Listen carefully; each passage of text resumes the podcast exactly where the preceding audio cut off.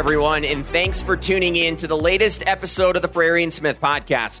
Tomorrow, what started in early August with fall camp will conclude when Troy and Coastal Carolina play for the Sun Belt Conference Championship. In today's episode, we'll focus on the home team, the Troy Trojans. You'll hear from Troy head coach Jon Sumrall as well as veteran linebacker Carlton Martial before Kaiden and I dive deep into this matchup from the Trojans' perspective. Kaiden, we have two very deserving teams playing for the championship this Saturday, but today we'll focus on Troy. What has you most excited about this matchup for the Trojans? It's really watching them play in a championship game. This is my time kind of team. It's a defensive squad, and every week they're just one of the really just the best stories in college football in the Sun Belt, in the Group of Five conference, whatever you want to call it, just from them finding a way to win. They win close games, they win from their defense, and they're just a competitive and great group. And we touched on that with Coach Sumrall and with Carlton in this episode, and very excited to dive deeper into this matchup and this team that's really been what I would say the Cinderella story of this conference this year. Well, as I mentioned earlier, you'll hear from two special guests from Troy in today's episode. We'll start with head coach Jon Sumrall, and then you'll hear from linebacker Carlton Martial later in the episode. Coach Sumrall has thrust himself, Kaiden, into the Sun Belt Coach of the Year conversation with an excellent first season as the head coach at Troy. After serving as the associate head coach and linebacker coach from 2015 to 17 at Troy, Jon left for the SEC, serving on the staffs at Ole Miss, as well as his alma mater, Kentucky. In December of 21, Coach Sumrall was given the opportunity to return to Troy University as the program's 23rd head coach. In his first season, he has guided the program to new heights, entering the title game with a 10 and 2 record after the program finished just 5 and 7 a year ago. His team has secured wins over in-state rival South Alabama as well as finishing 7 and 1 in conference play. Despite being one of the younger coaches in the league, Kaiden Coach Sumrall has proven that he was exactly the man for the job in Troy. And now he looks to write another chapter to this magical first season. The Trojans will look to secure the program's seventh Sun Belt Conference title with a win over Coastal Carolina tomorrow. It was great talking to Coach Sumrall, and what he did was truly amazing in his first year at Troy. It's very hard and a very challenging thing to get your players to buy in as much as he got his players to. And it's really shown for this team in the box scores if you watch them and to the point they've gotten to this year getting in a championship game. You got to give a hats off to him. You have to, have to give a hats off to guys like Carlton for buying into that culture. It's really just been a collective effort for this team that's willed them to this championship stage they're on now. And a lot of it has to do with Coach Sumrall. So without further ado, let's get to our interview with Troy head coach Jon Sumrall.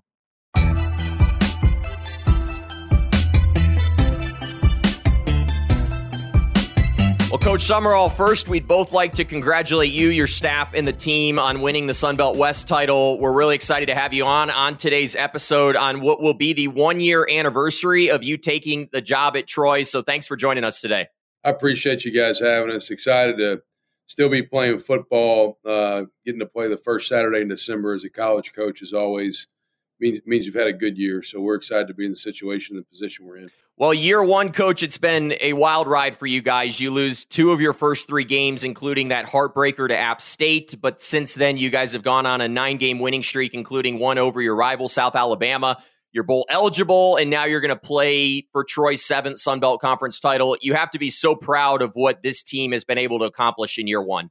I am. I think our kids have been really resilient. Um, and I'm grateful for their buy-in. You know, when anytime you come in as a new staff, uh, there's change can be uncomfortable for everybody, and our guys have been very willing to embrace the new things that were brought, and they're very deserving. I mean, they've they've overcome a lot. Um, like you mentioned, starting one and two on the year, losing game three in heartbreaking fashion.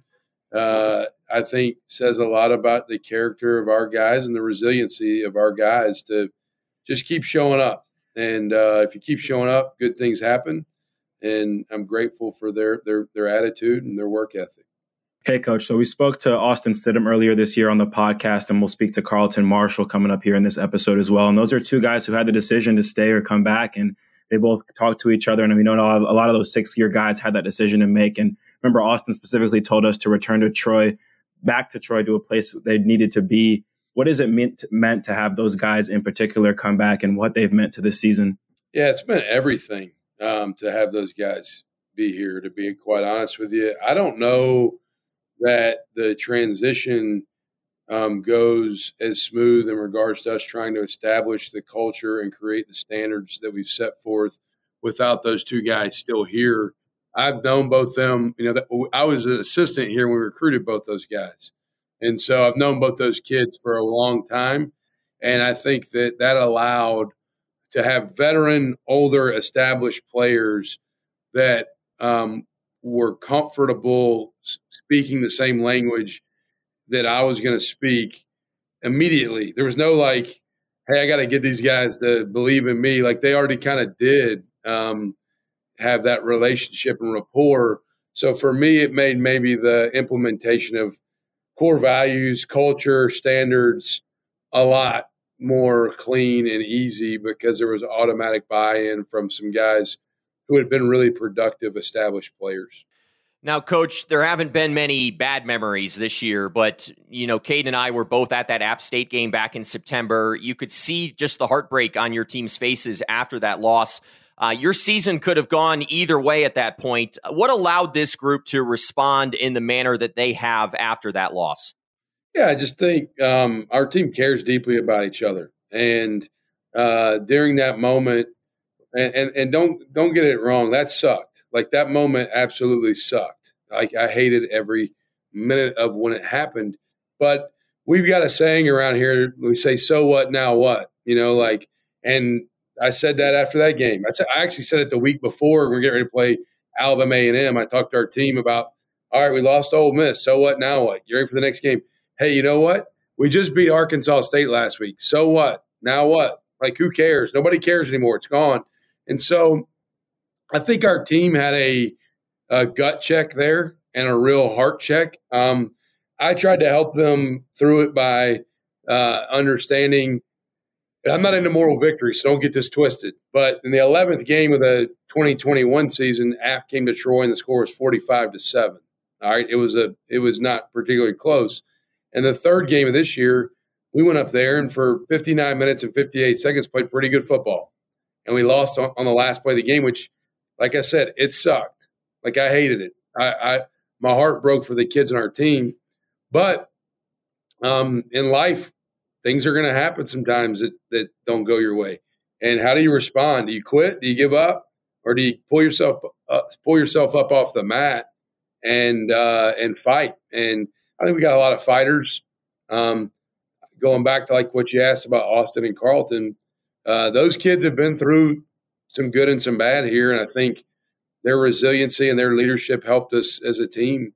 Those type of guys, uh, that wasn't just coach led; that was player led. And from that game forward, coach, you currently riding the fourth longest active win streak in the country with nine wins right now. Six of those have come in games that were nine or fewer points. Y'all just seem to have this ability. There's X's and O's, there's offense and defense, but winning games in itself is a skill. Why has this team been able to consistently win so many tight games? Yeah, I think they've just built confidence. You do it once and you, you're more confident you can do it again. Um, we, you know, we've had a, about three or four games where we haven't played really good in the first half as a team. Um, last week we didn't play very good in the first half. And in the locker room at halftime, I kind of kidded around with the guys. I said, hey, look, um, we played about as bad as we could play. All right. And so the good news is we've been here a couple times this year. We were down 10 nothing at halftime to Lafayette and uh, 10 to nothing at uh, against Army. And so I said, hey, we're actually really comfortable being in this position. We've got this game right where we want it. Down 13 to 7 is right where we want to be. This is this is our wheelhouse, you know. And so um, I think when you overcome deficits or you find a way to win a close game, it just creates confidence that you can do it the next time and the next time and the next time. I think Jamie and them at Coastal have done the same thing. To be quite honest with you, I mean, I think they've they've created. That's why they're thirty-one and five in the last three years, like because they've just found a way to win games. It's sort of been in their culture and their DNA. Now, coach, back in early October, you began channeling legendary Alabama coach Nick Saban when you debuted your rat poison emojis. Uh, we wanted to ask what led to that and how do you decide which tweets are worthy of the rat poison emojis?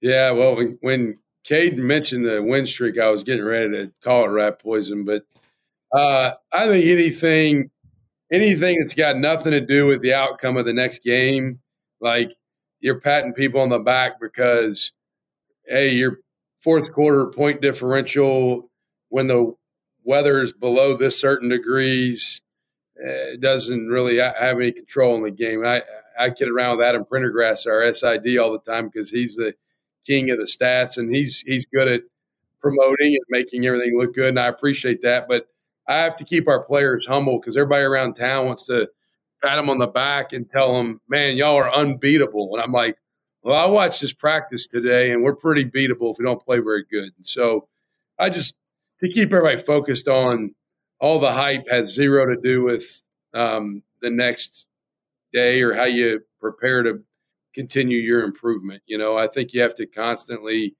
be finding ways you can improve and grow.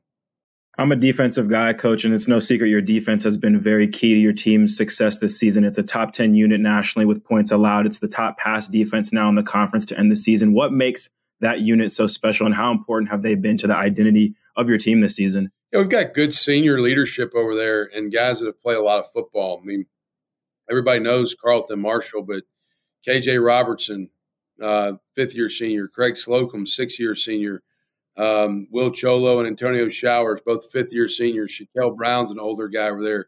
I mean, I'm missing some guys, but I'm just talking about the guys that are out of eligibility after this year. We've got a lot of guys that have had good production here. And so confidence was on that side of the ball already. We knew maybe coming into the year that was going to be a more established strength per se than our offense. The offense uh, we knew was going to take some time to grow and develop, and uh, still is growing and developing. But um, I, I, just think we got good players over there.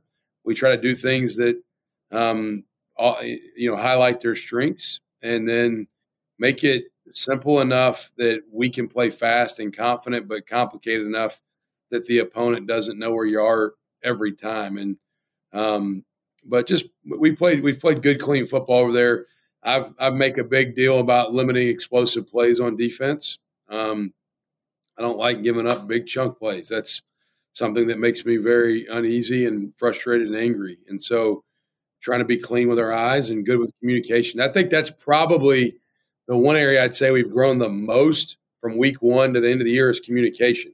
Um, when I got here, I felt like on defense we didn't communicate verbally as well on the field before the play pre-snap as we needed to, and uh, I was like a raging maniac on the field a few practices trying to get them to communicate because that's probably the most understated thing from a defensive perspective is pre-snap communication. That's good stuff, coach. And let's transition now to this game you have Saturday against Coastal Carolina. It's championship week. And I feel like from teams I've been on, there's moments in the, like this where coaches can either preach its high stakes on one end or kind of just tell their team to stick to what they do and what they've been successful with all season and just be themselves. What's your message going to be with the team this week heading into what is the biggest game of the season? Yeah, I think it's somewhere in the middle, Kaiden, to be honest with you. I don't shy away from the fact that it's a really big game. It's a conference championship game. Like, uh, if you shy away from that, I think you're avoiding the elephant in the room. We all, you know, these kids are smart. They, our our players are way smarter than any of our coaches. Probably they got great awareness. Um, they can read right through BS if you give them BS, and so uh, they. I I think you take it head on and tell them, hey, look, we've worked extremely hard. This is a position we've wanted to be in. We're here now it's not a time to relax or let up. And it's also not a time to like, let's do something drastically different and have some different sense of urgency now. Well, having a great sense of urgency and good uh, preparation throughout the week is what's gotten us here. And so stay the course, but understand don't let a great situation pass you by without understanding what's right in front of you. So I think you, I don't think you shy away from it. I also don't think you overhype it. I mean, uh, you just take it head on and really emphasize after taking it head on. What matters is prepare each day to put yourself in a position to play your best on Saturday. Coach, when you look at this team, the offensive identity early on in this year was kind of a pass first attack. You guys were throwing the ball upwards of 40 times. Uh, but in these last few weeks, that number has decreased, and we've seen that run game production increase dramatically. A lot of that has been Kamani Vidal, has had those monster games. What has led to the change in play calling and that increased production that we've seen from Vidal down the stretch? Yeah, earlier in the year, we were extremely healthy at wide receiver. We're down a couple guys there right now. Um, also, too, we were we've implemented uh, a little bit more physical downhill uh, scheme in the run game. Uh, we did that in the spring, obviously, and still the scheme we're running. But I think it took a little bit of time for the run game to click. I mean, it, I think getting the linemen on the same page and understanding the new techniques that Coach Popovich, our line coach, has implemented. The backs, the vision lines, and some of the runs we're, we're running are a little bit different than what they're accustomed to. The receivers and tight ends involvement and blocking in the run game uh, has improved. And then some of it's uh, the plan to win. Like last week, we knew going in was going to be a wet, kind of dreary game, and felt like if we could run the football and control the line of scrimmage, we'd have a really good chance to win the game. And so sometimes that's not always flashy because it may take time to wear the other team down or get in the third or fourth quarter to to you know bust off some of those chunk runs. Um, we still want to throw the football. Two weeks ago against Louisiana Monroe, actually we had a lot of more, lot more shot plays in the pass game in the game plan, but we got up 17 points um, in the second quarter or maybe early third quarter, and uh, I was like, I don't want to see us throw the ball a ton. Like let's let's you know three things can happen when you throw it, and two of them are bad. Like so, I wanted us to run the football, and but we I want to throw the football more than we have the last couple weeks, and we will when the when the timing presents itself. But I think that if you can do both and complement each other, I think you can create explosive plays. That's one thing that our opponent this week's done a good job is they run the ball well and they take good shots off the run game.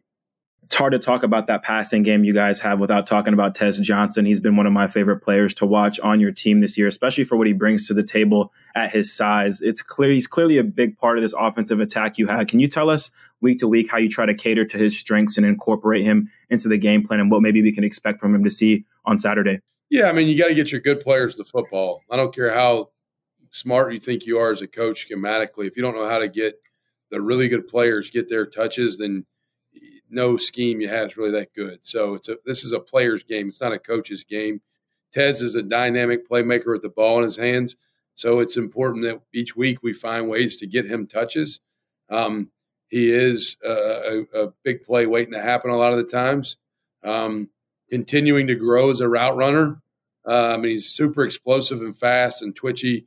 Uh, catches the ball well. Just I think probably his biggest area of growth where he's grown a lot is just being clean as a route runner, understanding leverage and spacing and timing um, to to make things easier for the quarterback. But he does open things up for us, and then we've got some other receivers that have stepped up. I mean, Rajay Johnson's had a good year, and um, Deshaun Stoudemire's done some good things. Uh, a lot of guys have found a way to, to chip in. Coach, looking at Coastal Carolina, kind of the elephant in the room right now is the health of quarterback Grayson McCall. He's been one of the best in the conference for years, um, but he's missed the team's last two games with injury. Tell us about both the challenge he presents if he does indeed play in this game and the challenge of preparing for the potential of maybe facing multiple quarterbacks in this contest. Yeah, first off, ton of respect for Grayson McCall. Man, I love the way he plays. Um, he's competitive. He's gritty. Uh, he's the kind of guy that I would love to have on our football team, just regardless of position. I mean, I don't. I mean, yeah, he plays the quarterback position really well, but I, I like the way he plays the game, and um, very, very talented. Uh, he's a lot to prepare for. Um, the the I guess the good or the bad of it, depending on how you look at it, is their offense has got a really good identity, and whether Grayson's available or not, they they've done a good job of being who they are. They're not going to overnight just change dramatically. Um, that's why they've been successful as a program because they've got an identity. And uh, you know, if Jarrett Guest plays, then you, you they don't really change a ton um, from a you know structure. And then the the kid Bryce Carpenter who's the backup currently if Grayson's out or the third string guy, I guess. I mean, he started games in 2018. I think. Like, I think, I think he's in his ninth year of eligibility. He's been there forever, and so they've got guys that are good players. And so, I mean, obviously Grayson's an elite player, but they don't they don't just drastically change what they're doing.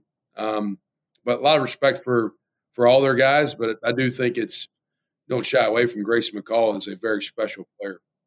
And you talked a little bit about that offensive identity you have, and your defense will be facing one of the more interesting offensive schemes really in the country this week. They have elements of that option run game in the offense and also the passing game, especially when Grayson's in there. It really makes you cover all the areas of the field. I feel like physically you like your guys and they've proven this year they can match up with anyone. But how important is the mental side of preparation for that defense going to be facing this offensive scheme this week? It's extremely important. You know, um, one thing that uh, I'm kind of I don't love that I'm being on the schedule maybe going into the year, but we played Army a couple weeks ago, which I think challenges you defensively. Um, these guys are really tough to prepare for because they have some element of normal conventional offense mixed with option. And so it's a good little hybrid system they run. Um, uh, it's very challenging. I've coached against Jamie a couple of different times. I coached against him when he was at Charleston Southern, and I've coached against him once when he was at Coastal. And it's a lot to prepare for. They do a nice job. I've got a lot of respect for what they do schematically. Well, Coach, we really appreciate you taking some time out of your schedule here to talk with us. I know Kaiden and I are both going to be in Troy. It'll be my first time uh, in Troy this weekend, but definitely wish you guys good luck in the championship and looking forward to a great game. I appreciate you guys coming. I didn't know you were going to be here. It'll be exciting, and um, you welcome to Troy, man. It'll be fun, fun trip for you.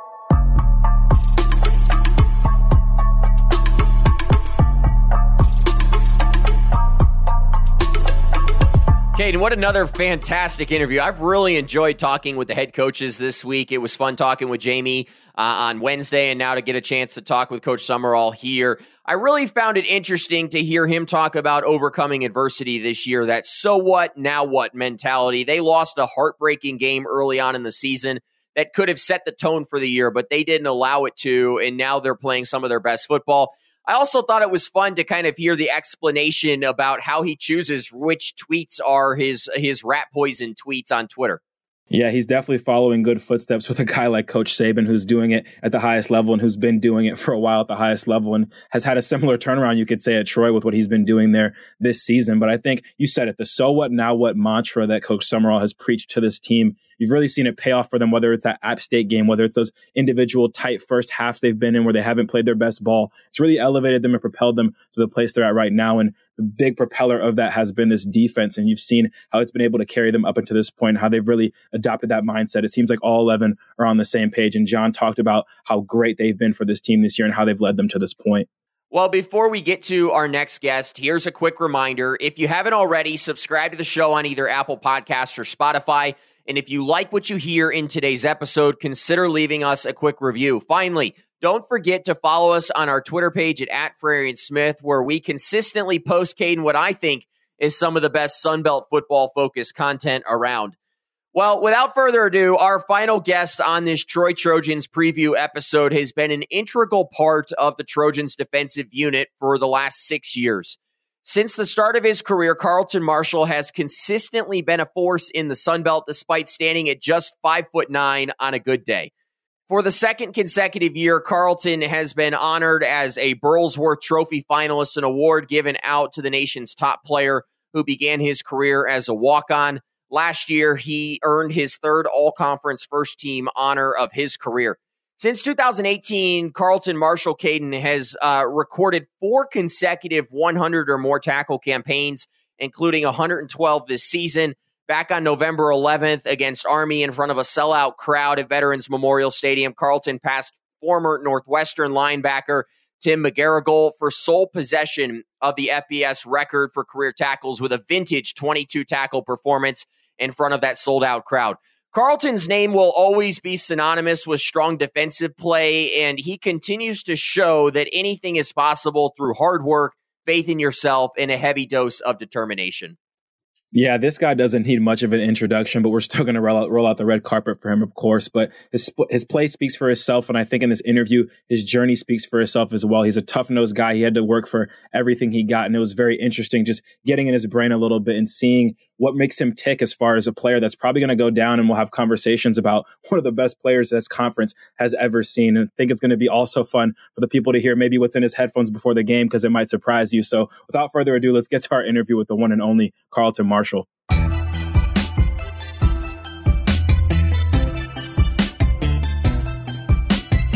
We are pleased to be joined by yet another very, very special guest. If you've watched Sunbelt football for the past five, six years, you've definitely seen this guy and heard his name. He's the record breaker, the tackle maker. It's Troy linebacker Carlton Martial. How you doing, Carlton? I'm good. How are you doing? Doing good. So in late October, read an article that ESPN writer Alex Scarborough put out. It's a really great piece just documenting your career journey. And our listeners would just love to hear that story from you personally, from the source himself. So just tell us about your recruitment journey and why you ultimately ended up choosing Troy to walk on there. You know, uh, I wasn't highly recruited in high school. You know, uh, we have a, a, staff member on here, Coach Caleb Ross. He was actually my head coach back at McGill Toolen. So he would actually try to keep the uh, some of the college coaches away from seeing me. He wanted to show him the film instead of actually look at me because we know, you know, I can't change who I am. It's my size. Everyone, you know, knocks me with my size. So, um, yeah, the decision was made in two nights. Well, not two nights. The long, uh, long process, long recruiting process of just thinking about it. But those two nights that really just popped in my head was the night I actually had a basketball game. You know, that night before signing day, so me, my parents, and my linebacker coach, Coach Carl Jackson from McGill, we came together in the office. We like, okay, we had to make a decision. He said, you have your, you have North Alabama, Alabama, A&M, this, this, this, and we say, you know, we are thinking about Troy, and Coach and Coach Jackson was like, you know, that's great. He gave Coach Sumrall a call. He was like, oh, most definitely we'll take Carlton, you know. But going back home later that night after the basketball game, I believe me and my parents were up until maybe one in the morning, and we had they have a little video, two hats in front of me, North Alabama and Troy. You know, I just weighed out my options, and I looked at North Alabama, and I know the history. You know, my big brother being there. You know, I always wanted to be like him or be better than him. He's going North Alabama, all GSC, all American. You know, one who I look up to. You know, he's my superhero. You know, I just tried to make my own path, so I felt like you know Troy was the right decision for me. Yeah, I love that story. And, you know, another fascinating aspect of that, Carlton, is, you know, we chatted with your teammate Austin Stidham earlier this year, and he shared why he and you and several other the seniors returned for this final year. Let's hear your side. Why was it important for you to return to Troy for another season? You know, honestly, uh, I feel like these past three years, you know, it's no secret. They're not, they haven't been what we wanted them to be. So as a leader, I feel like we kind of dropped the ball with that. You know, the stage, the standard was actually set, you know, top tier. It was set high, and I feel like as a leaders and as a team, we, you know, we let that uh, we let that standard fall. So we knew we had to, you know, bring it back up to what it really was. You know, make sure everybody's all in, bought in. You know, I put that kind of on myself because we needed that leader on the team to be not just a great example, but needs to open his mouth and, you know, galvanize, you know, galvanize the, tri- the troops, you know, get everybody on the same page. But I feel like me personally, I dropped that ball on that, and I just wanted to, you know, perfect my game and be a better leader. And I'm still working at that. And in the midst of making that decision to come back, it was announced that Coach Jon Sumrall would be y'all's next head football coach at Troy, and y'all had a prior relationship with him being the linebackers coach earlier in your career. What have you enjoyed most about being under him as a head coach and playing for him this season? You know, just uh, playing for Coach Sumrall, he's always gonna uh, keep it, you know, keep it real with you. You know, he's gonna tell you what it is, and he'll he will never lie to you. He'll let you know what's best for you and what he wants you to do. But as a as a football player and as a uh, growing man, you know, you have to make your own decisions. He lets you live with those decisions and you know consequences, or you can get the accomplishments or good things from um making those decisions. But you know, Coach Sumrall, you know, he's just a great guy. You know, I he, words can't even describe, you know, what kind of guy Coach, Coach Sumrall is. And I'm pretty sure you can ask all around the nation, you know, they'll agree with me. Yeah, I mean, we will definitely echo the straight shooting part. I know when we talked to him early in this episode, Kate and I both really appreciated that aspect. He just told it how it was. Uh, Carlton, uh, you're a couple weeks removed now from breaking the NCAA FBS tackling record. Uh, you received a lot of attention from Troy alumni, national media. What did it mean to you personally to break that record and to forever now have your name etched in college football history?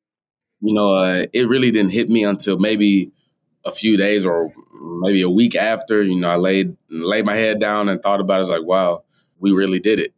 like, uh, people like to see they saw I got emotional after the Army game, but I would say that emotion was definitely more because of the win because we knew what was on on the line. You know, our season was definitely on the line. We didn't want to lose any games and to finish in a dramatic fashion like that with a missed field goal, you know, that all just overwhelmed me at that point. So honestly, the record at that moment in that specific time, you know, it really didn't cross my mind until, you know, I came back home and just laid my head down. And it's no secret, Carlton, that this unit, the defensive side of the ball for Troy is very special. Week in and week out, y'all continue to impress not only me and Noah, but I think the whole conference. And it's evident that y'all are very much the heart and soul of this team and really a huge reason for y'all's success this year. What makes this defensive unit so special compared to previous ones you've been a part of at Troy? You know, just 11 guys on the same page, just playing for each other. You know, just being out there, you know, attitude, love, discipline. You know, that's just one thing, that's our core values. You know, we try to, um, we try to just preach those every day. And we know we all love each other out there. We just give it all for each other. You know, just 10 guys playing, no, 11 guys, I'm sorry. 11 guys just playing for each other. 11 guys pulling on the same side of the rope. It's crazy what can happen uh, when that occurs. Uh, you guys are one of 13 teams in the country right now, Carlton, with a 10 and 2 record or better to end the regular season. Your only losses come into that Ole Miss team and then App State on that last minute Hail Mary um, yet you're still unranked and you didn't crack the top 25 all season. Does this team feel a little slept on nationally? And is that talked about in the locker room? Uh, of course, you know it's locker room talk. Of course, people are going to talk about it, but you know you got to beat you got to beat that out out the window. You're like, hey, we're not ranked. Good, you know. Maybe they need to see more. So guess what? do more out there on the field. So maybe you'll be ranked next week. If not, okay, maybe the week after that. But you don't have that many more weeks left. So if it happens, if it happens. If it doesn't, you know, oh well, it was a good year. And Carlton, we're going to transition to this championship game you have coming up by asking the, one of the most important questions we always ask on this podcast. We want to know what's in the headphones before the game. What do we, what should we expect to hear in your headphones before this game for this championship? And maybe if you were a baseball player, had one type of walkout song, what would that song be? Uh, y'all gonna look at me crazy for this one. My music is, is definitely all over the place. It's a little bit of gospel. It's a little bit of rap. You know, mostly uh, a lot of people like uh, Young Boy. I'm I'm a Young Boy fan. Lil Uzi, possibly. And the surprising thing, I'm sorry, but I do have a thing for Lady Gaga. Like I like her music a lot. You know, Kesha, I like a little. That's the like, heat we needed to hear like today. That. Let's go. Oh, there we go. you know, yeah, I'm I'm a huge uh, pop fan as well. So, yeah. Well, I can definitely uh, echo that. I'm a pop fan. I know Kaiden's into some other stuff, so you know we can we can bond over that at some point. But uh, this Coastal Carolina, their offensive scheme is one of the most complex, and they give defenses a lot of different looks. They have a lot of moving parts. Carlton, you've faced them before and had plenty of experience playing against them. Uh, what makes them so hard to defend, and what are some keys for you guys to slow them down in this weekend's game? You know, uh, keys to slow slow them down. Basically, just winning the winning first and second down because we know they're going to come out, you know, tick tack, tick tack, and then maybe throw a shot in there, you know, maybe a trick play. And with the type of offense they have, there's a lot of options every single play. So if uh, 11 guys are doing their job, you know, I, I believe we'll be fine. And speaking more on that coastal offense, the run game is a staple of it, and they get a lot of their guys involved. They have running backs like CJ Beasley and Reese White who are going to get their touches. They have quarterbacks like Grayson McCall and Carpenter that like to get involved too, and even receivers like Jared Brown who are going to get those sweeps and be those pitch options. What is it like having to prepare in this matchup for a team that has so many different kind of ball carriers and kind of having to tackle them all differently? Or I guess maybe for you, it's you're the kind of guy who just tackles everyone the same and it works out for you. You know, when it comes to preparation, we don't prepare for any opponent differently. We know just do what we've been doing all season. You know, come here, get extra film, do the extra work. You know, know what they're going to do before they even do it. You know, that's one thing our uh, defensive coordinator, Coach Shiel Wood, that's one thing he's like he loves to see before practice. You know, or before the play. You know, calling out the play, letting know. You know, make sure everybody's on the same page, just communicating. You know, should just give us another chance you know, to flex our muscle a little bit and just give us another chance to prove ourselves. Carlton, I don't think most people know this, but like, how much film are you watching on a weekly basis leading up to a game personally? Or with you having played in the conference for as long as you have, are you able to not watch as much film because you've played against so many of these guys before? Uh, that doesn't even matter. You know, you always have to watch film. I don't care what level you're at. You know, high school, college, NFL, Canadian League, even after college. You know, it doesn't even matter. You know, watching film that could be the game changer in your game and help you move. You know, just that much faster. And you know, that's just one thing that I know our coaches you know, harp on. Well, and I just try to be a stickler about it as well. Yeah, I love that. Um, you know, speaking of running backs, your team has a dynamic duo: Kimani Vidal, DK Billingsley, uh, two powerful runners who we've really seen step up their game late in this season, especially Kamani uh, these past two weeks. What makes those guys special, and how much of a challenge are they to have to face in practice every week? Uh, you know, that's definitely a challenge facing those guys every week. You know, I kind I came in with DK Billingsley, so I kind of know what he does every now and then. I kind of know how to how to play him and how to tackle him. You know, Kimani, he's uh, he's a different little breed, so you know, we tag, we still you know get the job done. But of course, you know, those are those two guys are just amazing. And staying on the offensive side of the ball, we talked to Coach Sumrall earlier in this episode and talked about how your offense has kind of evolved throughout the season, going from that pass first attack to now leaning on the run game late in the season. As a defensive player, from your perspective, what's it been like to kind of watch this offense evolve throughout this season and their ability to change and really find different ways to win for y'all week after week? You know, we put all our all our trust in them. We know that they're going to get the job done, that they're going to do their part, and we look at it as a team effort. You know if the offense is doing bad one game, boom, defense pick it, pick up the slack.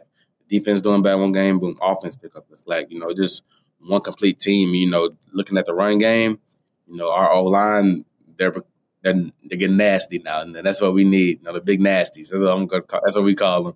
Well, that's what I call them. But yeah, you know, and Coach Sumrall likes to say, you know, wide receivers they block for touchdowns. So you know, O line they'll block for the initial maybe four yards. The running back maybe get seven you know, the wide receivers on the outside, they block for the touchdown. So we've seen that big change. So that's great.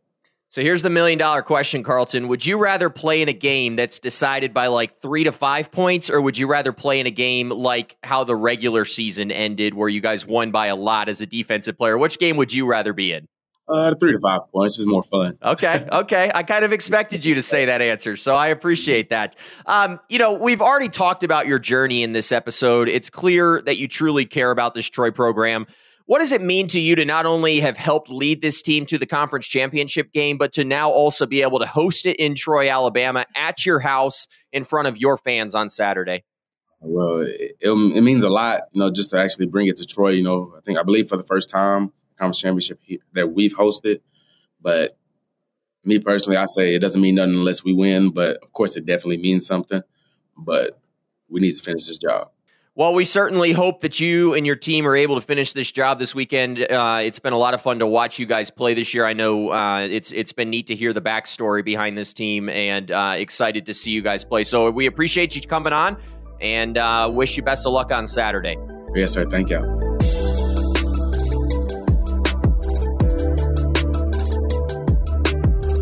Kaiden, some things are worth waiting for. We had planned on talking with Carlton earlier on in the season. It didn't work out, but it was worth waiting for that interview. I loved hearing him tell that story again about him deciding at 1 a.m. in the morning where he was going to school and how he had to make the decision do I want to go play for the school that the big brother that I've always looked up to played for, or do I want to chart my own path? That was great. It was also really neat to hear just how much playing in this championship game in front of the Trojans crowd means to him personally. Yeah, he was faced at two really big crossroads as far as picking where to go to school and picking to stay for that other year to come back to Troy for this season. And I think a lot of football players are faced with those decisions and you don't want to live in regret. And I think it's very clear that Carlton believes that he made the right decision. If you look at his career and where he's at now, it's hard to argue against that. So you have to give kudos to him. And you touched on it as well you could argue that this game might not mean more to any other player if you look at the entire journey, their career, why they're playing, their motivation, all those little aspects of it. This game at home to Troy at Troy means probably the most to Carlton Martial more than anyone else out there. So can't wait to watch him and these this team play in front of their home crowd and get after it this weekend 100%. Well, Kane, let's preview that Troy team in this championship game. They're a program they enter 10 and 2 right now. Uh, they're seeking their Sun Belt best seventh league title, but they're actually hosting just their first championship game. If you remember back, this championship game's only been around for five seasons.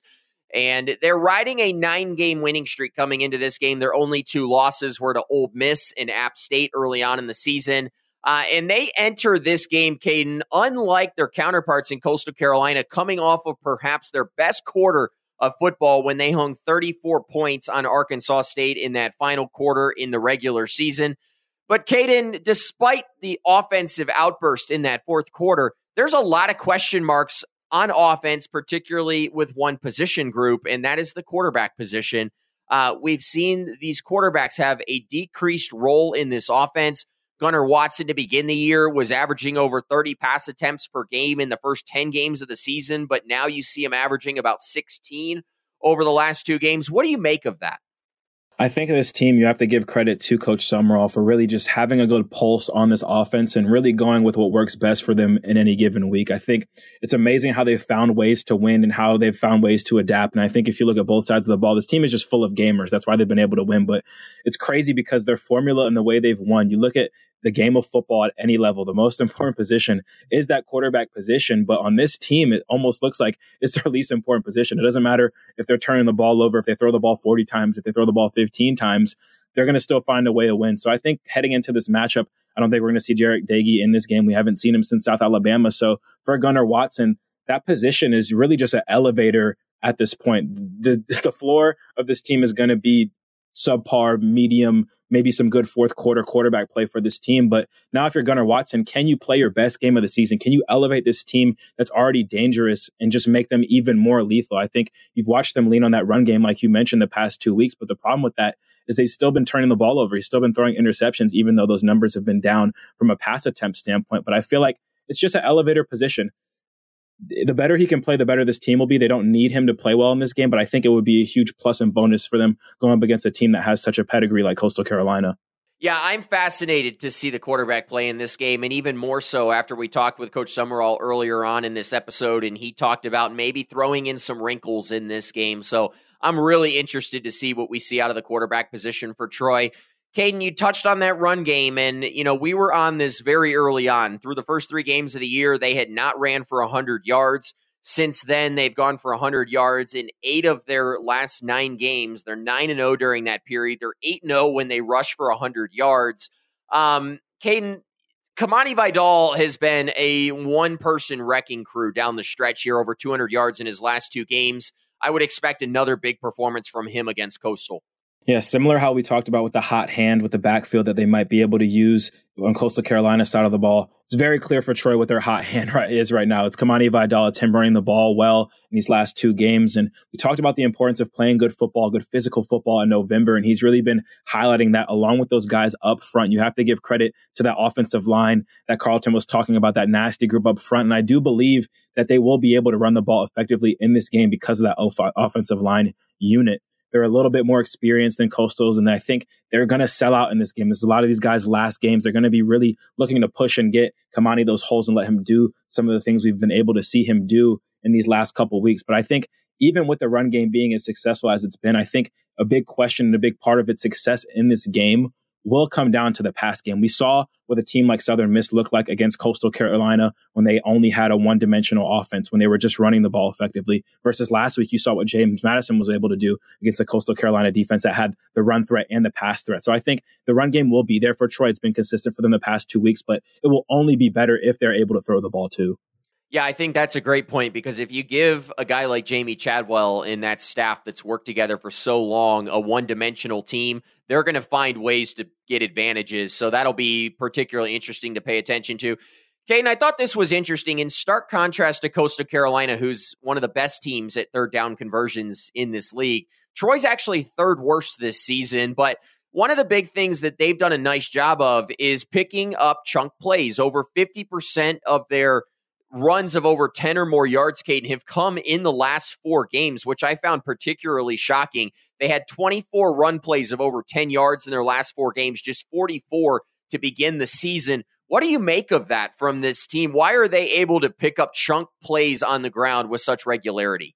It's really been those guys up front, like we've talked about, those chunk plays. They talked about it a little bit with Carlton, and it's a mantra that's preached a lot in offensive coordinator rooms, offensive team rooms, and meeting rooms linemen block for first downs and wide receivers block for touchdowns. And I think you look at those long runs that Kimani Vidal's been able to rip off some of those chunk plays that um, DK Billingsley has been able to get off, it's been because that first line is being handled. Troy offensive line, guys like Austin Stidham have stonewalling guys up front and making that hole, that five yard hole and that seven yard window. But then once you get to that second, third level, these guys are big backs. They're not burners by any means, but when they get in the open field, they know what to do. And the more open field it is because of those receivers like a Rajay Johnson, like a Deshaun Stoudemire blocking downfield, some of those bigger bodies, the more successful you've seen this run game go. So I think the chunk yardage plays are going to be huge for this run game in this game. Okay, and I've said it before in different contexts, but at some point, greatness becomes boring. And I'm getting a little bored talking about this Troy defense because there's only so many ways that you can describe it with how good they have been this year. I wanted to key in on this though, Kane. They probably, arguably, have the best front seven in the conference this year. They're second in the Sun Belt with 38 sacks this year. TJ Jackson's having a huge year. He's in the top two in terms of sacks by players this season. Four players have, or seven players rather, have four or more sacks this year. Carlton Martial, again, I mean, he makes it look so simple 112 tackles this season, but the front seven of this team is as good as probably any team in this conference, maybe even in the country. You know, you might get tired of talking about this defense, no, but I don't. I mean, they're a perfect group. And when you talk about that front seven, it's a perfect group. I think when you look at the defensive principles that are taught across the country, when you talk about scheme, it's all about being gap sound, hustling to the ball, staying on top of things in coverage and keeping everything in front of you. This team has done it at a high level. And I think Coach Sumrall talked about it as well. A highlight of this defense that they've improved on throughout the year is communication. As a defense, the more the defensive unit is talking, the more fearful the offense should be. I know I've had coaches in the past say, "Hey, we don't care if the offense can hear us talking. We that just means we know what we're doing and we're confirming it." And this team, when you watch them on TV, even you can hear them talking to each other and making sure that everybody knows where they are. And that all starts with a guy like Carlton Martial up front. But you have to give credit to a bunch of guys. Jackson up front at defensive end is playing well. KJ Robertson at linebacker's been playing well for them as well. I think if you just look across the board, it's a physical group that knows what they're doing. And I think a defense that knows what they're doing and they do it with intention, they do it very physically, is a scary one. And that's why they've been so scary this year. Hey, it's a veteran group too, and that makes a defensive coordinator's job really easy. He doesn't have to do a lot of teaching because these are guys that have heard the same thing for the previous years. Uh, Kaiden, their run stopping ability is off the charts. They're a top five run defense. They've held eight of their 12 opponents under 100 yards this season. They've given up just two 100 plus yard games during this nine game winning streak. We talked about the run game on offense, but their ability to stop the run has been a huge reason why they've had as much success as they have this year. And that all comes down for those to those guys knowing where they need to be. And I think that's going to be one of the more interesting parts of this matchup because we've talked about it in depth in the coastal episode and in the past of this entire season, how intricate and detailed that this offensive rushing attack is going to be that they're going to face. Other than that triple option attack that they faced, this is going to be the next greatest rushing attack they've seen. So they're going to get their biggest challenge in the biggest game of the year. But those guys up front have been stuffing gaps and making the linebackers be able to fly around all season. You got big guys like Buddha Jones up front just plugging up holes and making it to where guys like Carlton Martial and Richard Jibunor can just fly around and make tackles. So I think if this team mentally is locked in, like we talked about in this episode, if their mental preparation has been taken seriously, we know Carlton's in the film room all day long watching that film. If they're if they have it up top, if they're mentally locked in with this game, I don't think we should expect to see anything different than we've seen from their run stopping ability all season. Kaiden, every time I start to talk about the secondary for Troy, I can just see you salivating a little bit through the camera. Um, but this secondary has done such a great job of controlling big plays this year. You have guys like Craig Slocum, TJ Harris, Reddy Steward, and they're a top 20 team in the country in terms of 10 plus yard pass plays allowed this year. You dig a little bit deeper, Kate, and they've really controlled those maybe explosive plays, those those plays of over 20 plus yards through the air. They're actually top three in the country right now, tied with another very good defense in Michigan in terms of shutting down those big pass plays. We've talked about, you know, defensively, they're really good at staying in their lane. So maybe don't take me down that path, but why is this defense, particularly on the back end, so strong?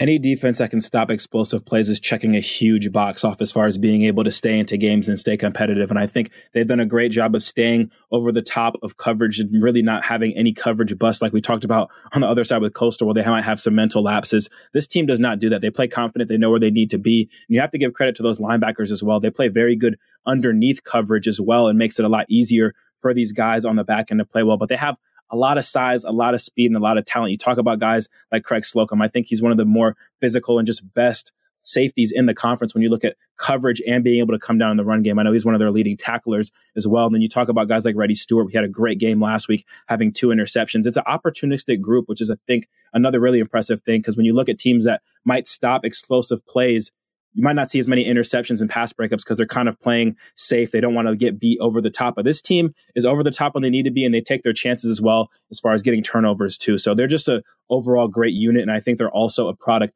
of some of the great play up front and in the linebacker core as well. Man, you've got me excited. I am ready for this game tomorrow. Coastal Carolina versus Troy for a championship in Troy, Alabama we will know who wins the Sun Belt just a day from today. Well, that will do it for another loaded episode of the Frary and Smith podcast. We'd like to say a special thank you to Troy head coach Jon Sumrall, as well as Carlton Martial and Associate Athletic Director Adam Prendergast for helping make this episode happen. Before you go, don't forget that we'll be back with another episode on Monday where we'll provide our reaction and analysis of Saturday's Sun Belt Conference Championship game while also giving you an early preview of each Sunbelt school's bowl matchups. Again, thanks for taking time to listen today. If you like what you heard on this episode of the Frary and Smith podcast, make sure to subscribe to the show on Apple Podcasts or Spotify so that you never miss another episode. And if you'd be so kind, leave us a five star rating on Apple or Spotify. We love hearing what y'all think. Finally, take a moment to follow the show on our Twitter page at, at Frary and Smith for all the latest Sunbelt football news and notes. Well, that's goodbye for now. We'll talk to you again soon.